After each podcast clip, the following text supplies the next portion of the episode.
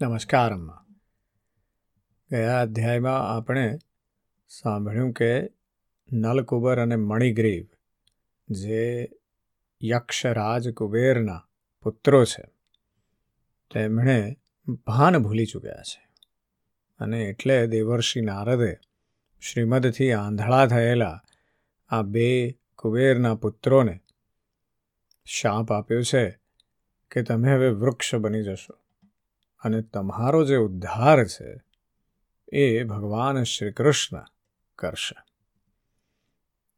અને એ માટે નારદજીએ ખૂબ સુંદર ઉપદેશ પણ આપ્યો છે. દરિદ્રતા કેમ જરૂરી છે અને ભગવાનને એ કેમ ગમે છે? કારણ કે એનાથી જે ધનના દોષ છે, એ સમાપ્ત થઈ જાય છે. અને આ તરફ શાપ મળ્યા બાદ તેમણે એ બે પુત્રો કુબેરના બની ચૂક્યા છે હવે વૃક્ષ. અને એ વૃક્ષ યમલાર્જુનને શ્રી કૃષ્ણ ખાંડણીયાથી બંધાયેલા છે. માતાએ બાંધ્યા છે. એટલે ઘસડી ઘસડીને ત્યાં પહોંચ્યા છે. અને પછી પોતે તો એ વૃક્ષની બાજુમાંથી નીકળી ગયા. બે ભાગ છે વૃક્ષના એમાંથી. એ પોતે નીકળી ગયા પણ ખાંડણિયું નીકળ્યું નથી. અને શ્રી કૃષ્ણએ જરા જોરથી એ ખાંડણીયાને ખેંચ્યું કે બે વૃક્ષો તૂટી પડ્યા અને ત્યારબાદ તેમાંથી નલકુબર અને મણિગ્રીવ બહાર નીકળ્યા. અને એમણે ખૂબ સુંદર સ્તુતિ કરી ભગવાનની.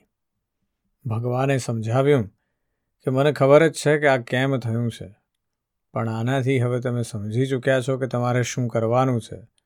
અને ત્યારબાદ ભગવાનની આજ્ઞા લઈને તે બંને ઉત્તર દિશા તરફ પ્રયાણ કર્યું. આજના અધ્યાયમાં આપણે ભગવાન શ્રી કૃષ્ણના ગોકુળથી વૃંદાવન જવું તથા વત્સાસુર અને બકાસુરનો એ જે ઉદ્ધાર કરશે તેની વાત કરવી છે. શ્રી સુખદેવજી કહે છે, પરીક્ષિત વૃક્ષો પડવાથી જે ભયંકર અવાજ થયો તે નંદ બાવા વગેરે ગોવાળોએ સાંભળ્યો. તેમના મનમાં એવી શંકા થઈ કે ક્યાંક આકાશમાંથી વીજળી તો નથી પડીને. બધા જ ભયભીત થઈને વૃક્ષો પાસે દોડી આવ્યા. ત્યાં પહોંચીને તે લોકોએ જોયું કે બંને અર્જુન વૃક્ષો પડી ગયા છે. જો કે વૃક્ષો પડવાનું કારણ સ્પષ્ટ હતું. ત્યાં જ તેમની સામે જ ખાંડણીયાથી દોરડા સાથે બંધાયેલા શ્રીકૃષ્ણ ખાંડણીઓ ખેંચી રહ્યા હતા. પરંતુ તેઓ સમજી ન શક્યા. આ કોનું કામ છે? આવી આશ્ચર્યજનક દુર્ઘટના કઈ રીતે બની? આવું વિચારીને તેઓ ભયભીત થઈ ગયા. તેમની બુદ્ધિ ભ્રમિત થઈ ગઈ. ત્યાં થોડા બાળકો રમતા હતા. તેમણે કહ્યું, અરે આ જ કન્હૈયાનું તો કામ છે. આ બંને વૃક્ષોની વચ્ચે થઈને નીકળી રહ્યો હતો. ખાંડણીઓ વાંકો થઈ જવાથી બીજી બાજુથી કન્હૈયાએ તેને ખેંચ્યો અને વૃક્ષો પડી ગયા. અમે તો આમાંથી બે નીકળેલા બે પુરુષો પણ જોયા. પરંતુ ગોવાળોએ છોકરાઓની વાત ન માની. તેઓ કહેવા લાગ્યા, એક નાનકડો બાળક આટલા મોટા વૃક્ષોને ઉખાડી નાખે? આવું ક્યારેય સંભવ નથી. કોઈ કોઈને મનમાં શ્રીકૃષ્ણની અગાઉની લીલાઓનું સ્મરણ પણ થઈ અને એટલે શંકા પણ થઈ. નંદબાવાએ જોયું, તેમનો પ્રાણપ્રિય બાળક દોરડાથી બાંધેલો ખાંડણીઓ ઘસડતો જઈ રહ્યો છે. તેઓ હસવા લાગ્યા અને જઈને તરત તેમણે દોરડાની ગાંઠ છોડી નાખી. સર્વશક્તિમાન ભગવાન ક્યારેક ક્યારેક ગોપીઓના ફોસલાવવાથી સાધારણ બાળકોની જેમ નાચતા હતા. ક્યારેક ભોળા ભળા અજાણ્યા બાળકની જેમ ગાવા લાગતા. તેઓ ગોપીઓના હાથની જાણે કથપુતળી જેવા, બધી રીતે ગોપીઓને આધીન થઈ ગયા. કોઈક વાર કોઈ કહેતું, લાલા, જરા પેલો પાટલો લઈ આવને, જરા પેલો બાજઠ લઈ આવને, જરા પેલા તોલવાના બાંટ, ક્યારેક પેલી પાદુકા લાવને, તો લાલજી લઈ આવતા. તો ક્યારેક પોતાના ભક્તોને ખુશ કરવા પહેલવાનની જેમ સાથળ ઉપર હાથ ઠોકતા. આ પ્રમાણે સર્વશક્તિમાન ભગવાન પોતાના બાળલીલાઓથી વ્રજવાસીઓને આનંદિત કરતા અને સંસારમાં જે લોકો તેમના રહસ્યને જાણવાવાળા છે, તેમને એ દેખાડતા કે હું મારા સેવકોના અને ભક્તોના વશમાં છું. એક દિવસ કોઈ ફળ વેચનારી આવીને અરે ફળ લો ફળ લો એવું બોલતી હતી. આ સાંભળતા જ સમસ્ત કર્મો અને ઉપાસનાઓનું ફળ આપવાવાળા ભગવાન અચ્યુત ફળ ખરીદવા માટે પોતાની નાનકડી અંજલિમાં અનાજ લઈને દોડી ગયા. તેમની અંજલિમાંથી અનાજ તો રસ્તામાં જ વેરાઈ ગયું, પરંતુ ફળ વેચવાવાળીએ તેમના બંને હાથ ફળથી ભરી દીધા. આ બાજુ ભગવાને પણ ફળની ટોપલી રત્નોથી ભરી દીધી. ત્યાર પછી એક દિવસ યમલાર્જુન વૃક્ષોને ઉખાડી નાખનારા શ્રીકૃષ્ણ અને બળરામ બાળકોની સાથે રમતા રમતા યમુના કિનારે ચાલ્યા ગયા અને રમતમાં જ મગ્ન થઈ ગયા. ત્યારે રોહિણીજીએ તેમને ઘરે બોલાવ્યા. ઓ કૃષ્ણ, ઓ બલરામ, જલ્દી આવો. પરંતુ રોહિણીજીના બોલાવવાથી તે આવ્યા નહીં. કેમ કે તેમનું મન રમતમાં પરોવાઈ ગયું હતું. જ્યારે બોલાવવાથી પણ બંને બાળકો ન આવ્યા, ત્યારે રોહિણીજીએ વાત્સલ્ય મૂર્તિ યશોદાજીને મોકલ્યા. શ્રીકૃષ્ણ અને બલરામ ગોપ બાળકોની સાથે ઘણી વારથી રમતા હતા. યશોદાજીએ જઈને બોલાવ્યા. તે સમયે પુત્રના પ્રતિ વાત્સલ્ય સેહના કારણે તેમના સ્તનોમાંથી દૂધ સ્ત્રવી રહ્યું હતું. તેઓ જોર જોરથી બોલાવવા લાગ્યા, મારા પ્યારા કન્હૈયા ઓ કૃષ્ણ, કમલનયન શ્યામ સુંદર બેટા ચાલો સ્તનપાન કરી લો. હવે રમવાનું બંધ કરો દીકરા. તમને ભૂખ લાગી હશે. જુઓ દીકરા, રમી રમીને કેવા થાકી ગયા છો. મારા વહાલા દીકરા રામ તમે તો પૂરા પરિવારને આનંદ આપવાવાળા છો. તમારા નાના ભાઈને લઈને જલ્દી આવી જાઓ. જુઓ ભાઈ, આજે તમે બહુ વહેલો નાસ્તો કર્યો હતો. હવે તો તમારે કંઈક ખાવું જોઈએ. બેટા, બલરામ વ્રજરાજ ભોજન કરવા બેસી ગયા છે, પરંતુ તેઓ હજી તમારી વાટ જોઈ રહ્યા છે. આવો, અમને આનંદિત કરો. બાળકો હવે તમે પણ સૌ સૌના ઘેર જાઓ. બેટા, જુઓ તો ખરા, તમારું આખું શરીર ધૂળથી રગદોળાઈ ગયું છે. આવો, જલ્દી જલ્દી સ્નાન કરી લો. આજે તમારું જન્મ નક્ષત્ર છે. પવિત્ર થઈને બ્રાહ્મણોને ગોદાન કરો. જુઓ જુઓ, તમારા મિત્રોને તેમની માતાઓએ કેવા નવરાવી ધોળાવી અને કેવા સુંદર મજાના કપડાં પહેરાવ્યા છે. હવે તમે પણ નાહી ધોઈ, ખાઈ પી, પહેરી ઓઢીને પછી રમજો. પરીક્ષિત યશોદા માતાના મન પ્રાણ બધું જ પ્રેમ બંધનથી બંધાયેલું હતું. તેઓ ચરાચર જગતના શિરોમણી ભગવાનને પોતાનો પુત્ર સમજતા હતા અને આ પ્રમાણે કહીને એક હાથે બલરામ અને બીજા હાથે શ્રીકૃષ્ણને પકડીને ઘરે લઈ આવ્યા. ત્યારબાદ તેમણે પુત્રના કલ્યાણ માટે જે કાંઈ કરવું હતું, તે બહુ જ પ્રેમથી કર્યું. જ્યારે નંદ બાવા વગેરે વૃદ્ધ ગોપોએ જોયું કે મહાવનમાં તો મોટા મોટા ઉત્પાદ થવા લાગ્યા છે, ત્યારે તે બધા ભેગા થઈને હવે વ્રજવાસીઓએ શું કરવું જોઈએ તેના પર વિચાર કરવા લાગ્યા. તેમનામાં અવસ્થા અને જ્ઞાન બંનેમાં મોટા ઉપનંદજી નામના ગોપ હતા. તેમને એ વાતની ખબર હતી કે કયા સમયે, કયા સ્થાન પર, કઈ વસ્તુથી કેવો વ્યવહાર કરવો જોઈએ. સાથે સાથે તેઓ એવું પણ ઈચ્છતા હતા કે રામ અને શ્યામ સુખી રહે. તેમના પર કોઈ વિપત્તિ ન આવે. એમણે કહ્યું ભાઈઓ, હવે અહીં એવા મોટા મોટા ઉત્પાત થવા લાગ્યા છે, જે બાળકો માટે બહુ જ ખતરનાક છે. તેથી, જો આપણે ગોકુળ અને ગોકુળવાસીઓનું હિત ઈચ્છતા હોઈએ, તો આપણે અહીંથી પોતાના ડેરા તંબુ ઉઠાવીને ચાલ્યા જવું જોઈએ. જુઓ, આ સમયે બેઠેલો નંદરાયનો લાડલો સૌથી પહેલાં તો બાળકો માટે કાલ સ્વરૂપિણી હત્યારી પૂતનાની ચુંગાલમાંથી કોઈક રીતે ઉગરી ગયો. ત્યાર પછી ભગવાનની બીજી કૃપા થઈ કે આના પર આટલું મોટું ગાડું પડતા પડતા રહી ગયું. વંટોળિયાનું રૂપ લઈ આવેલા દૈત્યએ તો આને આકાશમાં લઈ જઈને મોટી આપત્તિમાં જ ધકેલી દીધો હતો. પરંતુ ત્યાંથી તે જ્યાં શીલા પર પડ્યો, ત્યારે આપણા કુળદેવતાઓએ આ બાળકની રક્ષા કરી. યમલાર્જુન વૃક્ષો પડી જતા તેમની વચ્ચે આવી જઈને પણ આ અથવા બીજો કોઈ બાળક મર્યો નહીં. આનાથી પણ એ જ સમજવું જોઈએ કે ભગવાને આપણી રક્ષા કરી છે.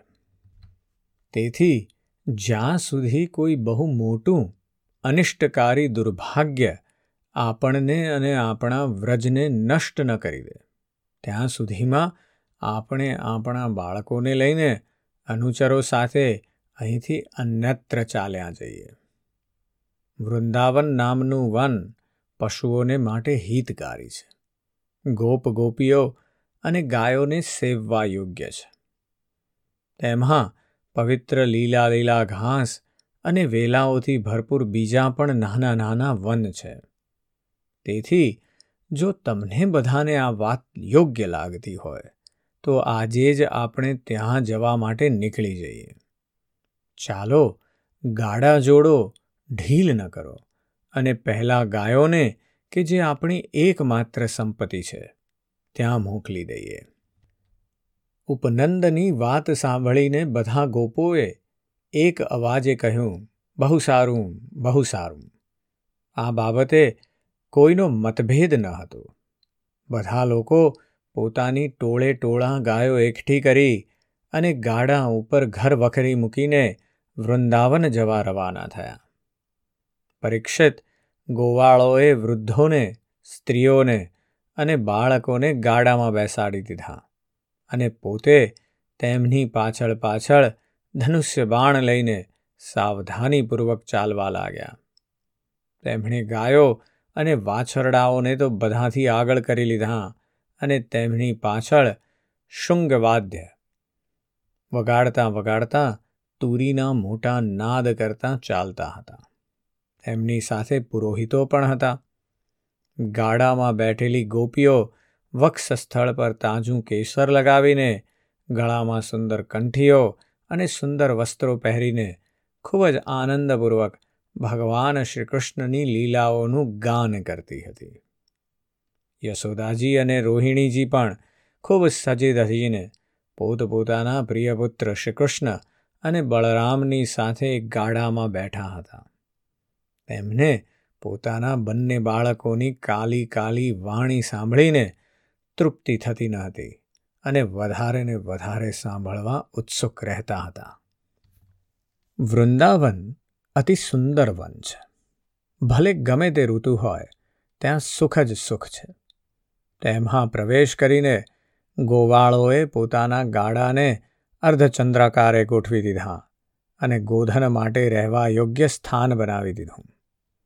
પરીક્ષિત વૃંદાવન, ગોવર્ધન પર્વત તથા યમુનાના કિનારાઓ જોઈ ભગવાન શ્રીકૃષ્ણ અને બલરામજીને બહુ આનંદ થયો.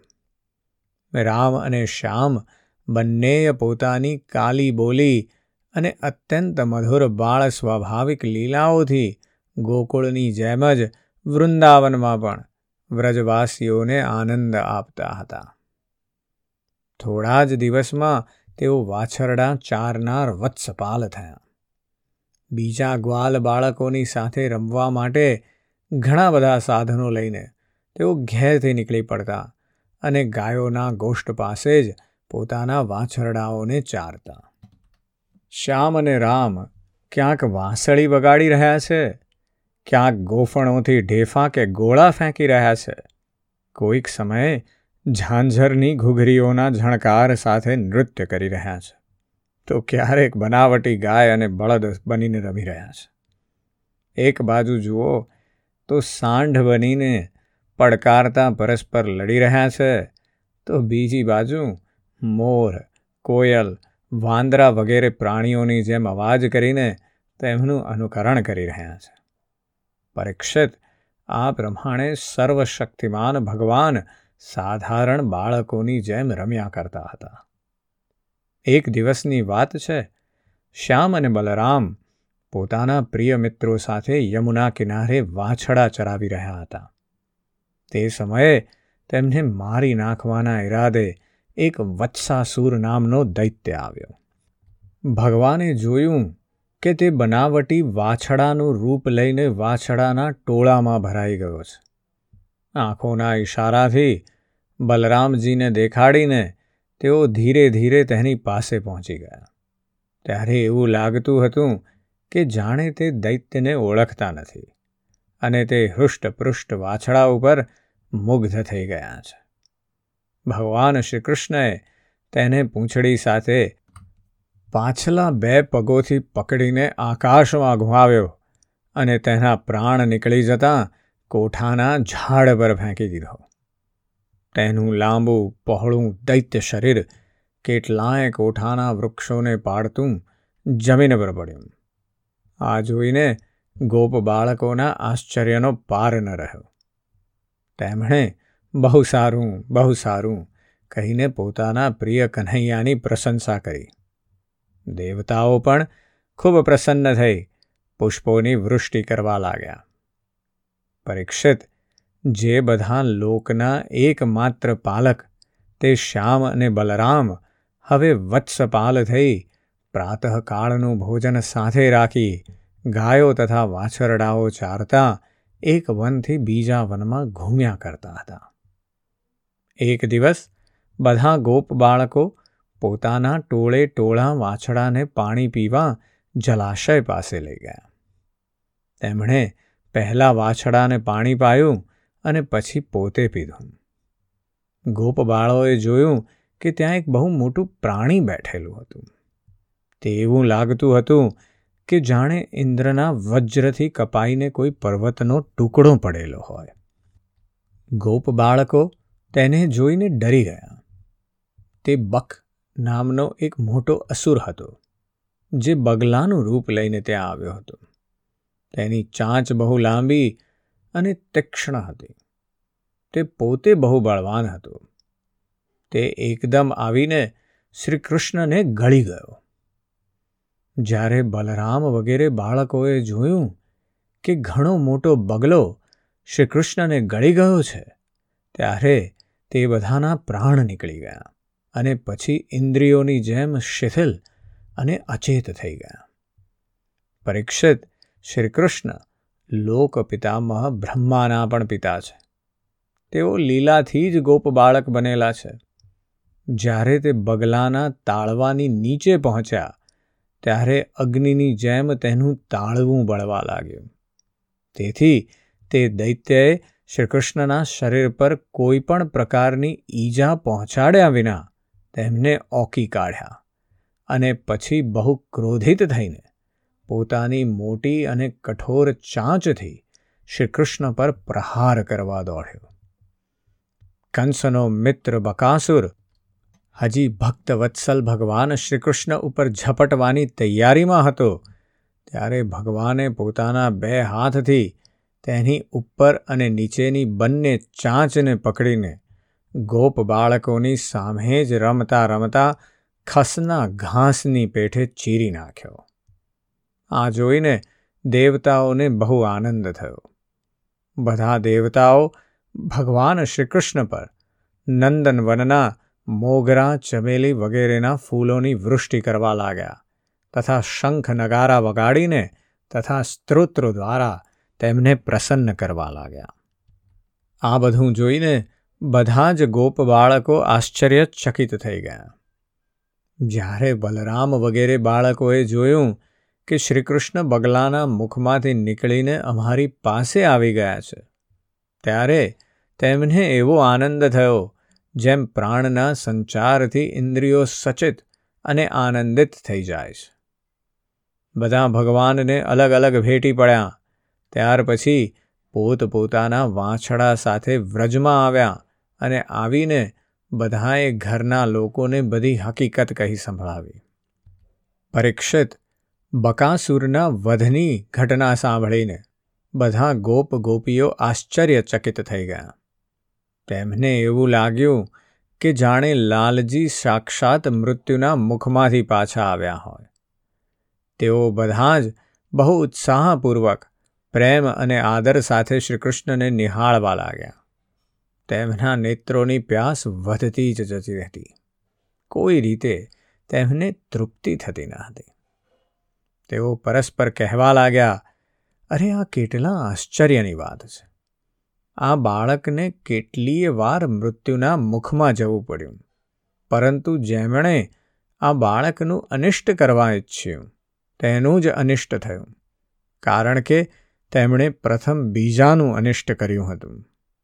આવું બધું થવા છતાં પણ તે ભયંકર અસુરો આ બાળકનું કંઈ બગાડી શકતા નથી. આવે છે મારી નાખવાની દાનતથી, પરંતુ અગ્નિ પર પડીને પતંગિયાની જેમ ઉલટાના પોતે જ સ્વાહા થઈ જાય છે. સાચું જ છે બ્રહ્મવેત્તા મહાત્માઓના વચન ક્યારેય અસત્ય થતા નથી. જુઓ ને મહાત્મા ગર્ગાચાર્યજીએ જેટલી વાતો કહી હતી, બધી જ અક્ષરશ સાચી પડી રહી છે. નંદ બાવા વગેરે ગોવાળો આ પ્રમાણે બહુ આનંદથી પોતાના શ્યામ અને રામની વાતો કર્યા કરતા. તેઓ તેમાં એટલા તન્મય રહેતા કે તેમને સંસારની આધી વ્યાધિની કંઈ ખબર જ પડતી નહીં. એ જ પ્રમાણે શ્યામ અને બલરામ ગોપ બાળકોની સાથે ક્યારેક સંતાકુકડી રમતા, તો ક્યારેક પાળો બાંધતા. ક્યારેક વાંદરાઓની જેમ કૂદકા મારતા, તો ક્યારેક વિચિત્ર રમતો રમતા. આ પ્રમાણે બાળલીલાઓથી વ્રજમાં પોતાની કુમારાવસ્થા વ્યતીત કરી. આજના અધ્યાયમાં આપણે ભગવાનની બીજી બાળલીલાઓ વિશે સાંભળ્યું છે. અને અદ્ભુત ચરિત્ર છે. અસુરોનો સંહાર થઈ રહ્યો છે, એમની મુક્તિ પણ થઈ રહી છે. અને એ જ સમયે ભગવાન જુદી જુદી રીતે આપણને એ દર્શાવી રહ્યા છે કે તમે જે પણ કંઈ કરો, જો ભગવાન તરફ ખૂબ જ નિષ્ઠાથી કરો ને, તો મુક્તિ જરૂર સંભવ છે. આ મુક્તિ વિશે ચોક્કસપણે વિચાર કરવો એ જ મર્મની વાત છે. આજે બસ આટલું જ. જય શ્રી કૃષ્ણ.